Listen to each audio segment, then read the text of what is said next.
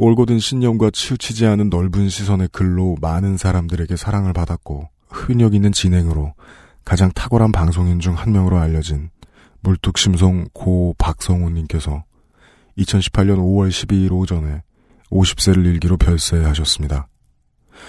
창의적이고 포용력 있는 동료였고 훌륭한 아버지이자 남편이셨던 고인의 가족과 친지 그리고 고인의 글과 방송을 사랑해주신 모든 여러분께 위로의 말씀을 전합니다.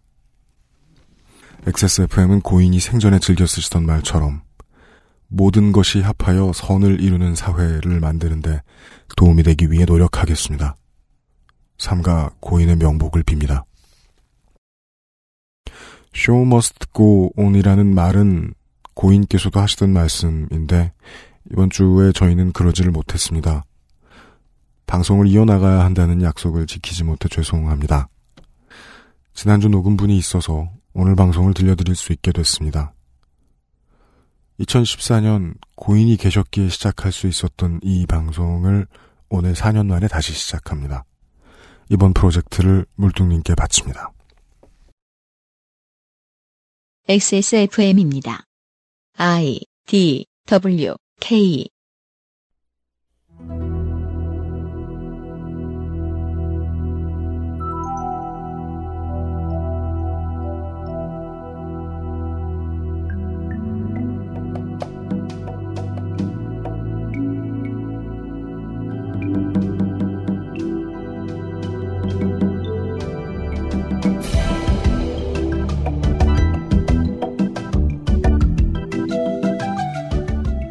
하도 많은 이슈들이 터져 나오는지라 역으로 선거에 대한 국민의 관심이 떨어진다는 보도까지 등장하더군요. 우리 지역의 대표자들을 뽑는 일에 대한 국민의 관심이 떨어졌는지는 모르겠지만 그 기사를 쓴 기자의 관심이 떨어졌다는 사실 정도는 알겠습니다. 민주주의를 지켜주는 방패가 선거인데 이에 대한 관심이 떨어졌다고 기사를 쓰는 언론이라니요. 선거가 얼마나 재밌는데요. XSFM의 선거 방송을 안 들어보고 하는 말인가 봅니다. 4년 만에 돌아온 그것은 알기 싫다 특별기획 지방선거 데이터 센트럴. 오늘부터 사전투표가 시작되는 날까지 매일 여러분을 만나겠습니다.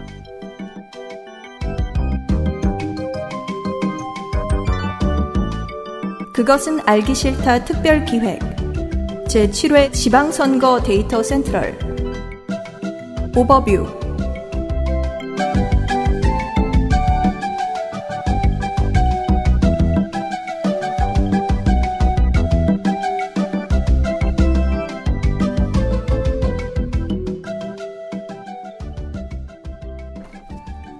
써인 대로 읽어볼게요. 지구상의 청취자 여러분, 안녕하셨습니까? 민주주의의 축제 제20대 국회의원 총선거가 오늘로 딱 30일 남았습니다. 약속드린 적은 없지만 또한 이번만은 정말 하고 싶지 않았지만 또한 제작비가 부담되고 건강이 걱정되지만 아직 아무도 하지 않았으니 그냥 또 XSFM이 하기로 했습니다. 제가 이런 원고를 쓰고 2년이 지났습니다. 저 원고는 저것을 쓰기 2년 전에 인사말을 베껴다가 약간 개정한 것입니다. 남들이 안 할 땐 다 이유가 있다고 사람들은 얘기를 합니다마는 국내 최초의 상업 팟캐스트 전문 방송사 XSFM은 남들 안 하는 거 골라 하면서도 여적지 버티고 있습니다. 우리 스튜디오는 게스트도 많이 나오는 거 아니면서 마이크가 왜 이렇게 많을까? 덥지도 않으면서 이 좁은데 에어컨이 왜 있을까? 다 오늘을 위해서지요. 남는 것은 대단치 않겠지만 선거에 대한 관심만큼은 확실히 전보다 늘어나는 시간. XSFM 그것은 알기 싫다 특별기획 제7회 지방선거 데이터 센트럴. 오늘부터 사전투표가 시작되는 6월 8일까지 평일 오후마다 모든 지역구의 모든 시장, 도지사, 군수, 또 다른 시장, 교육감, 국회의원 후보들의 이야기를 가지고 진행하도록 하겠습니다. 이번 방송을 만들고 진행할 노동자들을 소개하겠습니다. 19대 대선에 이어서 어, 오랜만에 당명이 안 바뀌었습니다. 저는 더불어 UMC입니다. 그리고요, 어, 이 프로젝트에서 저만큼 바쁜 자리 한 자리 있죠. 어, 공화당류 당 담당 자유농축산인을 소개합니다. 안녕하세요. 심지어 자한당이라니 정말 제 취향에 딱 맞습니다. 제가 아 맞아요. 농축산인은 자한당 아니면 자민련을 했었어야 되는데 이제 자민련이 어, 씨가 말랐잖아요. 아, 그럼요. 시골의 맹주죠. 네. 네. 아, 이제 다른 지역, 충북 지역 돌아, 충북 충남 지역 돌아가 보시면 알 텐데, 어, 새 자민련이 되려는 정당들이 몇 군데 있긴 있습니다. 네. 네. 아무튼, 꼭 그렇게 의도를 한 것은 아니지만, 에, 기믹이 바뀌지 않았습니다. 특정 정치인을 따라다니게 됐어요. 아, 바른 면상필입니다. 아, 네. 네. 오랜만이네요. 네. 그 지난번에 그 홍준표 네. 반문의 네. 아이콘. 네. 외도에서 네. 아, 아시죠? 대선 땐 그랬죠. 네. 네. 돌아왔습니다. 심지어, 네. 안철수 바라기 사실은 별, 유명장입니다. 사실은 별 마음도 없으면서 대선 데이터 센터를 할 때 그런 얘기를 했어요. 나 안철수 해야 되는데. 그 그러니까 관성이라는 게 있잖아요. 사람이 뭐 멈춰. 뭐 홍준표라고? 3년이 됐는데 못 멈춰. 예. 가장 먼 곳에 가서 아, 가장 찾기 힘든 것을 찾고 가장 이상한 것을 비웃지 않고 말해야 하는 평화 정의 민중 애국 기독 노동 녹색 새누리 우리 진리 친박 국민 한반도 홍익 무소속 에디터가 앉아 있어요. 네, 안녕하십니까. 상처를 많이 받은 사람의 이야기를 들어주는 당 부수속입니다. 네, 그렇습니다. 사람들이 다 상처가 있더라고요. 이게 강원도부터 제일 먼저 찾아야 되는 게 네. 탈당 사연이에요. 이제 전남 가면 심리 상담사가 됩니다. 이해해줘야 돼요, 그걸 또. 그래서 의견은 안 내고 들어주는 쪽으로 점점 둥글둥글해져요. 무소속 담당은. 종교에 의탁하시는 분들도 많더라고요. 그죠. 종교에 의탁했기 때문에 나오는 후보들도 있고요. 네. 다양합니다. 저희들은 이미 공부가 좀 됐습니다. 아, 그리고 또한 이 자리에는 없지만, 대선을 들으신 분들이라면, 이렇게 말씀드리면 기억하실 겁니다. 아, 권드로이드 release B. 아, 권날의 성우께도 감사 인사를 드립니다. 방금 여러분들은 목소리를 들으셨습니다. 그알싫의 선거 방송을 잘 모르시는 분들이 계십니까? 그것은 알기 싫다는 매주 쉬지 않고 1에서 3회씩 272회까지 진행이 됐는데요. 2014년부터 시작돼서 딱 4년 된 팟캐스트 제목에 회차가 붙어 있지 않은 선거 데이터 센트럴만 오늘로 52회차입니다. 어, 여러분이 듣고 계신 한국 시간 2018년 5월 15일에 시작되는 제7회 지방선거 데이터 센트럴. 오늘부터 사전투표가 시작되기 전날인 2018년 6월 7일까지는 각 지역의 시장, 도지사, 군수, 교육감, 사전투표 시작일인 6월 8일에는 국회의원 후보들의 이야기로 매주 모든 평일 오후에 찾아뵙도록 하겠습니다. 광고를 듣고 와서요. 아, 오늘의 오버뷰를 짧게 진행하지요. 아로니아 열풍의 시초, 평산네이처 아로니아진. 용산의 숨은 보석, 컴스테이션, 컴스테이션에서 도와주고 있는 갑자기 high tone 된다. 네, 그것은 알기 싫다 특별기획. 미안합니다. 제7회 지방선거 데이터 센트럴. 잠시 후에 이번 지방선거를 한눈에 조망할 수 있는 데이터를 가지고 돌아오겠습니다. XSFM입니다. 언제까지나 마지막 선택. 아로니아 진. 안녕하세요. 컴스테이션에 걸어 다니는 콜센터 이경식입니다. 하드코어 게이머는 과소비를 해야만 할까요? 이것은 지난 4반세기 동안 인류가 스스로에게 던져온 질문이었습니다. 이에 대한 컴스테이션의 답은 있으면 써도 되지만 안 그래도 괜찮다는 것입니다. 16스레드의 옥타코어 CPU의 가격대도 더 이상 꿈이 아닌 세상. 정보를 구하실 시간이 없다면 컴스테이션에 문의하십시오. 비용의 합리성을 고려하신다면 컴스테이션에 문의하십시오. 011-892-5568로 전화 주십시오. 조용한 형제들은 폭주하는 주문에도 끄떡 없습니다. 컴스테이션은 조용한 형제들과 함께합니다. 먼저 어, 선거 일정과 사전 투표입니다. 예전에는 일정을 길게 설명해 드렸는데 아, 무슨 말을 할지 몰라서 그렇게 했던 거였습니다. 이번에는 간단하게 유권자가 반드시 알아야 할 일정만 소개를 해 드리겠습니다. 5월 22일부터 26일까지 선거인 명부 작성 기간입니다. 이 시기에 군인에게 선거 공보가 발송됩니다. 아, 의무 복무하셨던 분들은 아실 겁니다. 뭔가 한참 일찍 온다는 게. 네. 예. 그리고 같은 시기에 거소 투표자 신고도 이루어집니다. 거소 투표자는 군인 말고도 교정시설에 오래 있는 사람도 있습니다. 수형자라면 당연히 알고 있고 팟캐스트도 못 들으니까 넘어가겠는데 거소 투표자 중에는 병원이나 요양시설에 오래 계시는 분도 있고요. 투표소에 갈래야 가기가 힘든 교통 곤란 지역 거주자가 있고요. 신체 장애로 인한 거소 투표자 등이 있습니다. 신청 방법은 각 지역 선관위를 통해서 알아보셔야겠습니다. 5월 31일부터 선거 기간이 개시됩니다. 어, 왜 이렇게 늦을까? 5월 25일이 후보자 등록 최종 신청일이기 때문인데요. 후보자 최종 등록이 된 사람이 공보를 뽑고 선거 벽보를 제출하는 데 드는 시간을 최장 7일로 보고 5일차에 선거 공보 제출, 7일차에는 선거 벽보를 제출하게 했기 때문입니다. 그보다 빨라질 수 없냐고요? 정당들이 펄쩍 뛸 겁니다. 선거 기간이 길수록 공천 불복의 억화심정도 커지고 선거 비용도 늘어나기 때문입니다.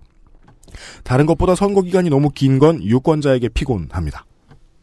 투표 안내문과 각 후보의 공보는 6월 3일까지 도착해야 되는 것이 법입니다마는 관계자에게 들어보면 일부 지역은 하루 늦기도 한답니다. 사전투표는 이번에는 선거 5일 전부터 이틀간입니다. 6월 8일과 6월 9일 투표일 당일과 같은 6to6 12시간입니다. 아무 투표소나 들어가서 투표를 하시면 되겠습니다. 다음은 예비 후보자의 각종 통계인데 간단하게만 하겠습니다. 왜냐하면 5월 25일 이후의 통계가 더 정확할 것이기 때문입니다.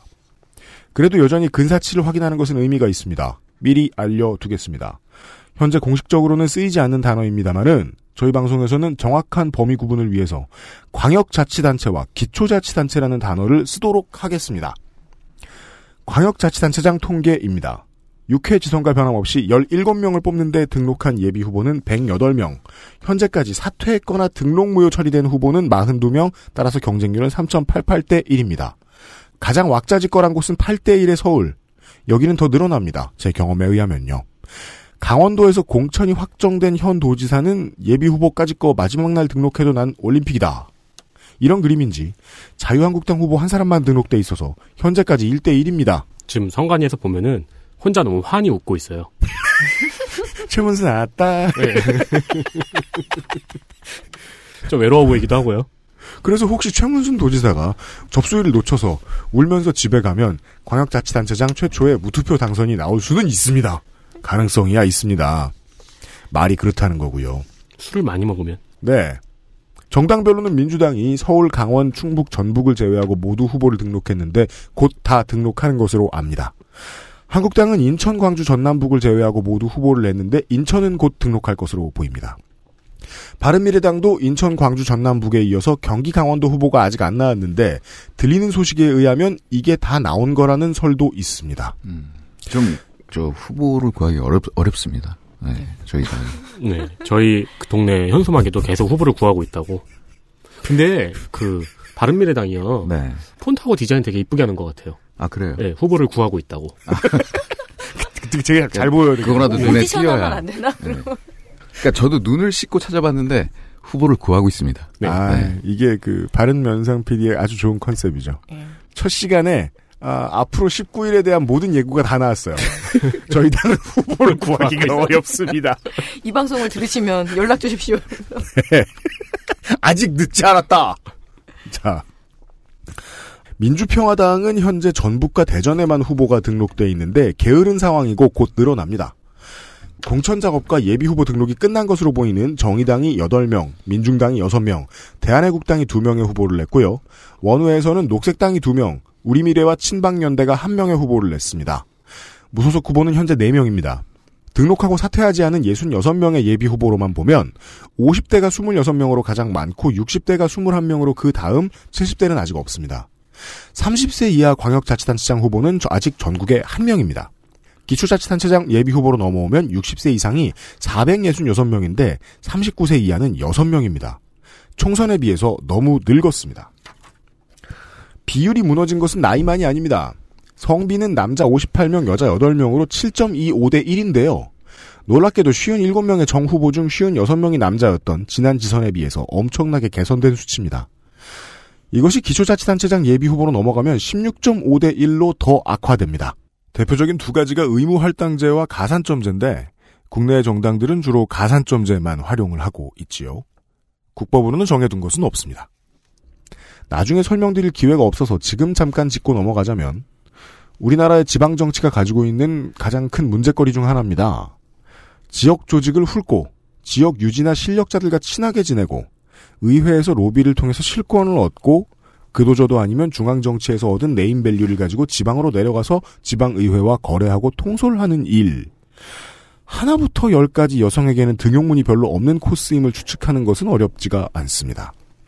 또한 실력 있는 양대 정당에서 국회의원 한두 번 해본 여성 정치인의 경우에는 고생문도 훤하고 당선 확률도 낮은데 국회에 있을 때보다 정치 생명이 더 잘 보장되는 것도 아닌 지자체장을 대부분 선호하지 않는다는 것이 보좌관이나 의원들의 언어피셜한 이야기였습니다.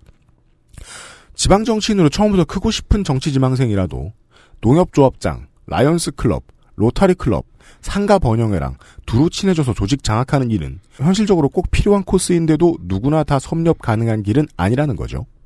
사회가 밑바닥부터 다 변하지 않는 이상 앞으로도 한동안 후보 성비는 이런 식일 수밖에 없겠다는 예상도 가능합니다. 다만 광역자치의회 의원 예비 후보는 6.4대 1, 기초자치의회 의원 예비 후보는 4.49대 1로 이 사람들이 당선돼서 지자체장 도전할 때쯤 되면은 좀 더 개선되어 있을 거라는 예상도 가능하긴 합니다. 기초자치단체장 예비 후보로 돌아오겠습니다. 226명을 뽑는데 현재까지 유효 예비 후보는 1086명, 4.8대 1입니다. 가장 박 터지는 곳은 5.9대 1의 경기도, 가장 썰렁한 곳은 3.3대 1의 대구입니다. 민주당 452명, 한국당 260명이 등록했는데 이것은 여야가 뒤바뀌었다는 증거도 되지만 원래 민주당은 한국당보다 예비 후보가 늘 많은 편입니다. 바른미래당 113명, 평화당 52명, 정의당 16명, 민중당과 애국당이 각 7명, 한국국민당 1명, 한반도 미래연합이 2명의 후보를 냈고 무소속 후보는 176명인데 판세를 보아하니 늘어날 것이 분명합니다. 뭐라고요? 트러스트미. 그리고 그들을 부르는 종족 구분도 있는데 그건 천천히 설명드릴게요. 윤세민한테도. 교육감 선거의 현재까지 경쟁률은 4.1대 1. 한 명만 등록한 대전이 있고요. 7명씩 등록한 서울, 울산, 전북도 있습니다. 단일화가 필수처럼 된 교육감 선거라서 최종까지 꾸준히 후보수가 줄어듭니다. 다른 모든 지자체가 교육의원 선출제를 폐지해서 제주특별자치도만 두 번째 단독 교육의원 선거를 치릅니다. 다섯 명을 뽑는데 여섯 명이 나와서 1.2 대 1입니다. 떨어지는 한 사람은 누가 될 것인지 모든 후보가 일단 자신은 아니라고 생각하고 있을 것이 분명합니다. 끝으로 재보선. 선거구도 방금 확정 났고 공천이고 뭐고 혼돈의 카오스인 국회의원 재보궐선거에 대해서는 6월 8일 금요일에 전국을 한꺼번에 다루도록 하겠습니다. 끝으로 이번 지선 오버뷰에는 후보자의 기호를 정하는 법과 또한 빠지면 안 되는 선거 때 아니면 볼 수 없는데 괜히 지나가다 한 번쯤 충치를 만지듯이 저 당은 뭐 하는 당인가 궁금한 당들에 대한 설명을 잠시 해드리겠습니다. 현행선거법 150조에 따라서 기호순이 정해집니다. 우선은 국회 의석을 가지고 있는 당이 앞으로, 그렇지 않은 당이 뒤로 갑니다. 의석이 없는 정당이라면 가나다 순으로 배열하면 끝납니다. 기독당이 맨 앞이고요. 웬만해선 그랬죠. 그러니까 뭔가 가톨릭 당이라지 않는 이상은. 가톨릭. 근데 오타 쳐서 카톨릭 당으로 가면 맨 끝으로 갑니다. 그렇죠. 네. 기독당이 맨 앞, 홍익당이 맨 뒤입니다. 네. 여기서는 환파가 절대적으로 불리합니다. 그 뒤에 무소속 후보의 차례가 옵니다. 무소속 후보는 여러 명일 경우에 관할 지역의 선관위가 추첨을 하는데 추첨 방식을 뭘로 하는지는 모르겠습니다. 이번에는 지난 지선보다 원내 정당이 많아졌습니다. 의석이 있는 정당일 경우에 다시 두 패로 나눕니다. 한 패는 5석 이상의 지역구 국회의원이 있는 정당이 앞으로 오는데요. 이것과 동일한 자격이 하나 더 있습니다. 직전, 대선, 비례대표 총선, 비례대표 지선에서 유효 투표수의 3%를 득표한 당에는 위와 동일하게 전국적으로 통일된 기호를 부여합니다. 이 두 조건에 해당하는 당이 민주, 한국, 바른미래, 평화, 정의, 원내 5당입니다. 정해진 대로 1, 2, 3, 4, 5번을 받습니다. 의석수에 따라서 번호가 매겨지고 모든 선거구에 동일하게 적용됩니다. 현재 국회 상황에 적용해 보겠습니다. 4월 당시에 박남춘, 양승조, 이상민, 오재세, 우상호, 박영선, 김영춘 등 다수의 현역 의원이 출마를 타진하던 더불어민주당은 도지사 시장 나가려고 했죠. 이들 중 다수가 공천을 통과할 경우에 당시 단 5석 차이였던 한국당에게 기호 1번을 잃어버리는 상황이 오는 거죠. 행여 한두 자리 차이로 1당을 지켰다고 가정을 하면 한국당은 무리수를 써서라도 애국당의 조원진 대표와 무소속 이정현 의원을 복당시키려고 들었을 겁니다. 민병두 의원의 사퇴를 당이 극구 만류한 결정적인 이유가 여기 있습니다. 고유기호의 막차를 탄 정의당의 지방선거 슬로건이 5비2락인 것도 이런 이유입니다. 5번 찍으면 날고 2번 찍으면 자빠진다는 얘기네요. 그래요? 얘기라고 합니다. 음. 그러니까 메인 타겟이 한국당이라는 거죠. 그렇죠. 네. 실제로 자유한국당과 정의당의 지지율 차이가 가장 가까운 시즌이기 때문에 지난 수십 년간 아무튼 이래서 5당을 제외한 나머지 후보는 6번부터 번호를 순서대로 받습니다. 그리고 아 이놈의 그 알 수 없는 정당들은 파고 파도 어, 양파처럼 새로운 게 많이 나와서 제 지식이 많이 부족할 겁니다. 아, 아까 소개해드린 방식대로 가나다 순으로 소개를 해드리겠습니다. 아실만한 정당들은 뺐습니다. 기독당, 기독당이라고 불린 당이 의외로 우리나라에 많았기 때문에 원류를 정확히 찾아봐야 됩니다. 서로 좀 다릅니다. 14년 5월 1일에 기독민주당으로 창당했던 당이 이번에 기독당입니다. 따라서 지난 총선에 민주당 이윤석 의원을 입당시켜서 헌정사상 최초의 원내정당 겸 종교정당이 되었던 기독자유당하고는 다른 당입니다. 홈페이지로 알려진 링크에 가보시면요. 카페24인데요. 내용이 없고 어, 센터에 계정이 생성 중이라고 나옵니다. 홈페이지 만드는 일은 하나님이 우주 만물을 6일 만에 창조하시는 것처럼 간단한 일이 아닙니다. 아직은 별 홍보가 제 눈에 띄지 않아서 지난 총선 기독민주당의 공약을 봤습니다. 일단 주된 공약은 핵무장이랑 대학생 전액 장학금 제도 그리고 완전 무상 의료입니다. 따라서 국방은 극우, 경제는 극좌에 가깝다 할 수 있겠습니다. 당 대표로 알려진 박두식 목사는 분당 이매교회의 목사님입니다. 이 사람은 2004년에는 기독사랑실천당의 경기도당 위원장이 되기도 했습니다. 트위터 계정이 있고 소개에 이매교회 목사로서 사회가 성경화되기를 바라는 사람이라고 써 있는데요. 풀픽을 걸지 않은 알계정인데도 불구하고 팔로워가 12명이나 있습니다. 그게 이제 노력을 하려다가 실패한 거잖아요. 그래서 그, 그, 사람들과 문답을 많이 주고받다가. 어, 잠깐 12명이요? 네. 목사님에게 12명의 팔로워가? 그 신자들 너 팔로워예요 사도가 아니라. 아, 그 사도는 어파서. 어, 이매교회 그 자매님들 아, 사실 보면. 자세히 알고 보면 팔로워즈라고 안 써 있고, 어파솔즈 이렇게 써 있는 거 그러니까요. 사도 12명. 어, 공교롭네요. 다음은 뭐지? 아, 새누리당과 대한애국당입니다. 묶어서 설명드릴 필요가 있습니다. 새누리당, 다음 카페에서 회원들이 열심히 활동을 하다 보면 정당이 되어서 대선 후보를 낼 수도 있다는 것을 보여준 온라인 커뮤니티의 신화 새누리당입니다. 와. 중고나라당은 언제 생기는 거죠? 거긴 생기는 대로 원내 일당됩니다. 그러니까요. 네. 그리고 품종 중에 새누리 품종이 있거든요. 저기 뭐야 어디 이제 출마를 하잖아요. 네. 그럼 전가 엄청 화려할 걸요? 중고 중고나라당은? 전당대회에서 거래하고 사기 사기 사기 사기 사기. 내고하고. 아, 전당대회에서 하면 현장 내고네요. 그럼 싸움 나죠. 전당내고.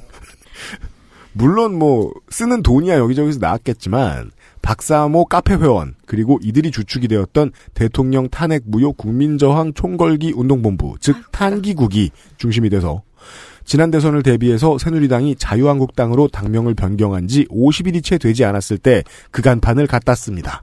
심지어 의원 빼오기라는 고대 스킬도 갖추고 있어서 90년대 많이 하던 일이에요. 예.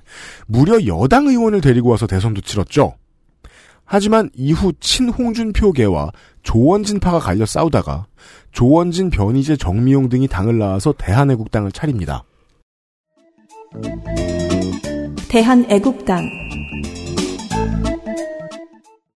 하지만 올 들어 지도부가 조원진계, 변희재계, 정미홍계로 갈렸고 현재는 조원진 원탑의 당으로 포메이션이 진행된 형국입니다. 카페로 흥한 자 계속 카페한다는 명언이 있습니다. 현재는 정미홍 지지 세력인 대한애국당 당원 카페와 변희재파인 대한애국당 평당원 정치개혁 모임이 카페를 꾸려서 잘 지내고 있습니다. 삼국지네요. 그러니까 카페 사를 들었죠. 우리가 정당을 설명하면서. 우리 미래, 모르셨다면 놀라실지도 모르겠어요. 이 정당이 그나마 제가 이번에 소개해드리면서 제일 저한테도 좀 새로웠어요. 진보 정당입니다. 굳이 구분하자면. 이 정당을 알아보기 위해서는요. 2012년 총선 직전에 등장했던 청년당이라는 정당을 기억해 볼 필요가 있습니다. 이 정당은 안철수 당시 그냥 부자 아저씨가 청춘 콘서트를 통해서 돌풍을 일으키던 시점이에요. 그때 안철수를 지지하는 청년들이 모여 만들어진 정당이었습니다. 12년 초부터 social 홍보가 시작이 되고 거리에 플래카드가 좀 붙더니 당시 안철수 대표의 행보처럼 어딘가로 입당하지 않고 스스로 창당을 했던 것입니다. 16년에 창당준비위원회를 연 우리 미래 역시 비슷한 방식으로 선거 전에 창당을 했습니다. 청년당에 있었던 인사들도 종종 눈에 띕니다. 다만 안철수 대표에 대한 지지는 버린 것인지 바른미래당이 미래당이라는 약칭을 사용하지 못하는데 결정적인 역할을 수행합니다. 우리 미래가요. 안철수 후보에 대한 지지를 계속하고 있었다면은 네. 좀 그렇게 사람 구하느라, 사람 구하느라 혈안이 되어 있는데 그렇죠. 그쪽으로. 가는 게 그것도 예 얼마든지 추론 가능하죠. 네. 바른 미래당이 약칭을 등록할 때에 우리 미래의 존재를 안철수 대표가 뻔히 알았으면서 왜 당 이름을 이걸로 하냐고 반발을 했고 우리 미래가 올해 2월에는 2월에는 미래당 약칭 사용을 확정 짓습니다. 그래서 이곳이 미래당입니다. 알려진 바에 따르면 현재는 JM계 저 이 단어 처음 들었습니다. 라고 불리는 친 이재명계가 가장 큰 계파라고 합니다. 제 안철수 전문가로서 참 낯선 얘기네요. 그죠? 네. 지금 깜짝 놀랐어요. 뭐죠, 이거? 안철수는 머리부터 발끝까지 아는 줄 알았는데 네. 지지자 당은 처음 들었어. 진리 대한당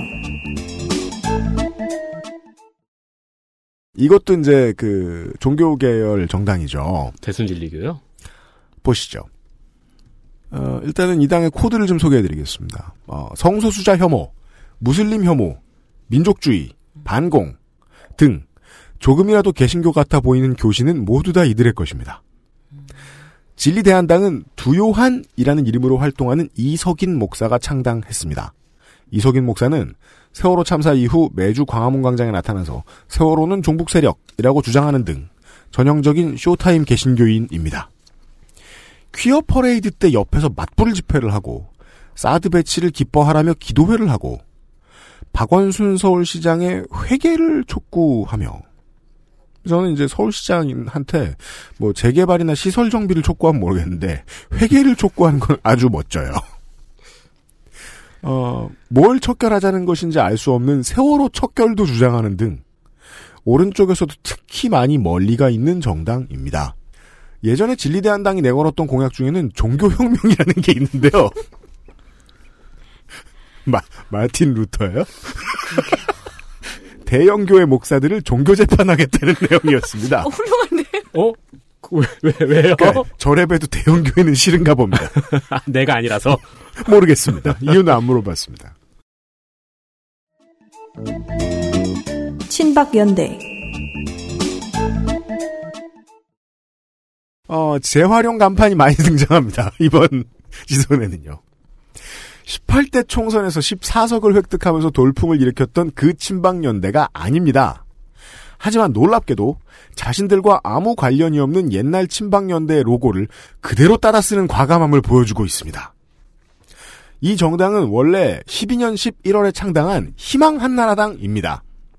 제가 희망 한나라당만큼은 전문가입니다. 한나라당은 아닐지 몰라도. 2년에 한 번씩은 꼭 찾아보거든요. 이 방송하면서. 고마워할 것 같아요, 그쪽이. 총선 때도 있었나요? 그럼요. 아, 네. 보시죠. 02년 무려 유시민의 개혁국민정당 당원이었던 이용휘라는 사람이 여루당 시대 이후에 개혁국민정당 잔류파였습니다. 06년 지선을 앞두고 고건 전 국무총리를 대통령으로 만드는 정당을 표방하는 한국의 미래를 준비하는 사람들 한미준을 창당합니다. 그런데 고건 총리가 나서서 나 저 사람들 모른다며 연관성을 극구 부인해서 당이 한동안 놀다가 2010년 5회 지선을 앞두고는 친박연합이라는 이름으로 갈아탑니다. 이때부터 박이라는 글자를 탐하기 시작합니다. 그런데 당내 내분이 생겨서 쫓겨나고 이용휘는 새로운 당인 영남신당을 만듭니다. 이 당은 이후 집권당 한나라당이 새누리당이 되자 한나라당 이름을 재활용센터에서 먼지 툭툭 털어서 가져다 씁니다. 하지만 이 정당 역시 개파 갈등이 있었으니 이용휘파와 환파입니다. 두 당이 갈라져서 환단고기 파는 새 한나라당, 이용휘 파는 희망 한나라당이 됩니다. 당명 바꾸는 재미에 정치를 하는 것처럼 보일 지경입니다. 15년 10월에는 밝은 당, 다음 달에는 개혁신당이 되는데 이 정당이 20대 총선에서 낸 비례대표 1번 후보가 우리가 YTN을 1시간 이상 보면 가장 많이 보는 얼굴 딱 좋아의 박세준 힐링바이오 대표입니다. 19대 대선에는 뭘 헷갈리셨는지 문재인 후보를 지지했고 6개월 뒤인 작년 11월에는 배신의 정치를 심판해달라며 친박연대로 당명을 바꿉니다. 그 머릿속에 나를 심판해달라! 영감이 계속 떠오르는 거예요. 쉴새 없이. 그런 사람이 있어요. 네, 버틸 수 없는 사람이 있어요. 소설 광화사를 보라고. 봉천동 서울미술고등학교 바로 옆에 아, 제가 총각 때 살던 자취방 옆에 당사가 있습니다. 한국국민당 아, 이것도 사실 그 긴 역사를 보면은 간판 재활용에 해당합니다. 아, 임정식 김구의 정당인 한국국민당과는 아무 관련이 없습니다. 지난 대선에는 군소 후보 중에 유일하게 16페이지를 다 채운 공보를 보냈고 이쯤 되면 기억나시는 분들도 계실 겁니다. 원외 후보 중에 유일하게 2차 공보까지 내서 뭔가 돈이 많아 보이는 인상을 심- 심어준 이경희 후보가 대표인 당입니다. 아웃룩 신규 계정 설정 방법 같은 거나 써있던 2016년의 홈페이지 상태와 달리 오랜만에 홈페이지에 돌아와 보니 말쑥하게 그래픽이 갖춰져 있었습니다. 당가하고 행진곡을 만들었길래 봤더니 가사에 어서 가자 저 대륙으로. 워 잃어버린 고향 찾아 산만리. 이렇게 써있길래 옌펜 교포신가 그러면 집에 가시면 되는 거 아닌가 교과보단 스케일이 높네요. 보통 삼각산 멀가 앞에 산과 강을 말씀하시는 그러니까 대륙을 처음부터. 산만리가 나오는 교가면 되게 멀리 있는 학교 교가일 거고 가사가 한글도 아닐걸요. 아, 그 감도 출신. 이상, 그니까 저도 그게 제일 확실해 보여서 가사를 훑어보니까 당가 맨 끝에 자랑스런 고조선 후예여 그 이름 한국국민당. 안 그랬던 그 전에 총 대선 때는 안 그랬던 것 같은데 여기에도 환히 침투 중인 것으로 보입니다. 그 사람이 나이가 먹는 것처럼. 네. 늙다 보면 이게 환, 환 환히 스며들어요 몸에. 그러, 그러니까요. 한반도 미래연합 주소는 한반도 미래연합.kr입니다. 아직도 대선 모드인지 19대 대통령 선거 김정선 13 하고 대문에 써 있는데 근데 그 사람은 사퇴했는데요. 문제는 이 당 혹은 이 사람이 유엔의 이름을 계속해서 팔고 있다는 점입니다. 네. 기억하죠? 유엔 방송 만들어서 네가 맡았으니까. 네, 네, 뭐. 그 뭐 뭐지 세계의 방송하고 뭐 판문점에 방송국 만들고 이런 공약들이었던 것 저도. 이게 이번에 보면서 이거 왜 이렇게 황당해 했더니 지난번에 내가 안 하고 윤세민이 했던 거였어. 네. 아 그때 원고 아까웠어요. 그래서 되게 아까워요. 땅을 치면 아까워요. 저 사람만은 사퇴하면 안 되는데. 그러니까요. 진짜 이상한데. 어, 한반도 미래연합 홈페이지 아래를 보면 대체 이 링크가 왜 있는지 알 수 없는 UN 세계 재활 기구, UN 세계 재활 은행, UN 위성 TV, 그거 다 UN Life. 그거 전부 실제로 다 있는 거예요? 아니 그게 전부 다 산하기구는 뭐야? 클릭하면은 전부 다그 우리 홈페이지로 가요. 어, 유엔. 아 그래요? 아니요, 내가 처음에 있어요? 있던 그 홈페이지. 음. 영화 큐브를 생각하시면 쉬워요. 그러니까 네이버에서 네이버 로고를 계속 클릭하는 거예요. 계속 타고 넘어갔는데. 그- 그러면 회기. 메인 화면이 살짝 살짝씩 바뀌기도 할 수도 있나? 자, 아, UN 위성 TV 등 아무 말 앞에나 UN을 붙여놓은 단어의 향연이 이어지고 있는데 여기에 나온 모든 이름들은 제가 최대한, 아- 최대한 알아본 바 UN과 관련이 없습니다. 링크를 눌러보면 영어와 한글 그리고 외신에서 지나가다 흘끔 보면 나와 있을 것 같은 사진들이 나열되어 있어서 어수룩한 사람들이 보기엔 그럴싸하고 인터넷을 잘하는 사람이 보기엔 기괴하기 짝이 없습니다. 저 홈페이지 다수를 드래그해서 맨 끝까지 내려보면 UN 산하 기관이라 주장하는 곳인데 페이스북, 네이버, 다음, 트위터의 링크 버튼이 있고 그 옆에는 WordPress 링크가 있습니다. 그러니까 WordPress를 포털이나 social과 동급으로 보는 걸 보면 이 홈페이지를 직접 만든 사람이 집어넣었을 것으로 보입니다. 다른 정보는 딱히 찾을 것이 없었습니다. 홍익당 대선 때 소개해드렸던 당이 많이 나오네요. 이거 다 생략할 걸. 11,543표를 받으면서 10위를 기록한 윤홍식 후보의 당이었습니다. 당대표가 스스로를 양심 전문가라 이거 듣기만 해도 회사를 떠난 김상조가 생각나네요. 보고 양심. 양심 전문가라 일컫고 있고 선거에 이기면 양심 정권을 창출하겠다고 하며 양심이 답이다를 기치로 정당을 만들었다 하고 당의 최대 역점 사업이 국민들을 양심 지킴이로 거듭나게 하는 것이라고 하는 뭘 해도 결론은 양심인 정당입니다. 그냥 전 뭐 소감은 하우스에서 많이 잃으셨나 보다. 아, 믿지 못하는 거요? 그렇죠. 믿지 못하죠, 그러면. 정도를 유추할 수 있었습니다.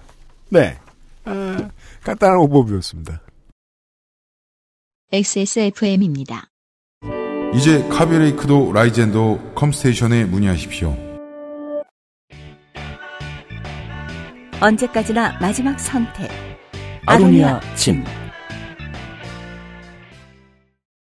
오늘의 몸푸는 방송은 여기서 정리하겠습니다. 어, 사상 최초로 어, 농축산인이 대본을 읽겠습니다. 네. 그것은 알기 싫다가 준비한 특별기획 제7회 전국 동시 지방선거 Data Central은 오늘의 오버뷰, 오버뷰 방송을 시작으로 강원도, 5월 17일 목요일 충청북도, 5월 18일 금요일 세종, 세종 특별자치시, 5월 21일 월요일 충청남도, 5월 22일 화요일 대전광역시, 5월 23일 수요일 전라북도, 5월 24일 목요일 전라남도, 5월 25일 광주광역시의 모든 도지사, 시장, 군수, 교육감, 예비 후보에 대한 데이터를 전해드리고 후보 등록이 마무리된 그 다음 주부터 5월 28일 월요일 제주특별자치도, 5월 29일 화요일 경상남도, 5월 30일 수요일 부산광역시, 5월 31일 목요일 울산광역시, 6월 1일 금요일 경상북도, 6월 4일 월요일 대구광역시, 6월 5일 화요일 인천광역시, 6월 6일, 6월 6일, 6월 6일. 6월 6일. 현충일. 그죠? 다섯, 다섯 현충일. 수요일 경기도. 6월 7일 목요일 서울특별시의 모든 도지사, 시장, 군수, 교육감 후보의 데이터. 사전 투표가 시작되는 6월 8일에는 전국의 국회의원 재보궐선거에 나선 후보들의 데이터를 가지고 지구상의 청취자 여러분들을 찾아뵙겠습니다. 네. 아, 됐구나, 우리. 열거 해놓고 보니까 암담하네요. 제가 생각했던 것보다 훨씬 마음이 무겁습니다. 저희가 다 오를 수도 없고 부족할 수도 있습니다. 그래서 제보를 받습니다. 트위터 해시태그 IDWK 혹은 해시태그 그 알씨를 달아서 자신의 선거구에 대한 이야기 혹은 이번 지방선거에서 알게 되신 새로운 이야기 등을 우리 모두와 나눠주십시오.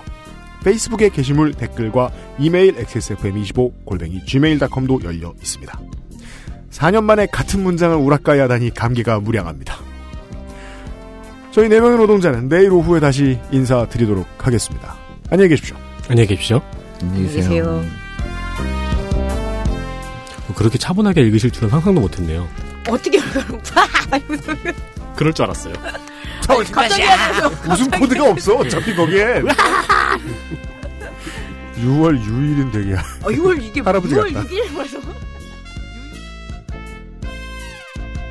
그것은 알기 싫다 특별 기획 제7회 전국 동시 지방선거 데이터 센트럴 강원도의 도지사, 시군의 장, 교육감 후보의 데이터로 찾아뵙겠습니다. XSFM입니다. I D W K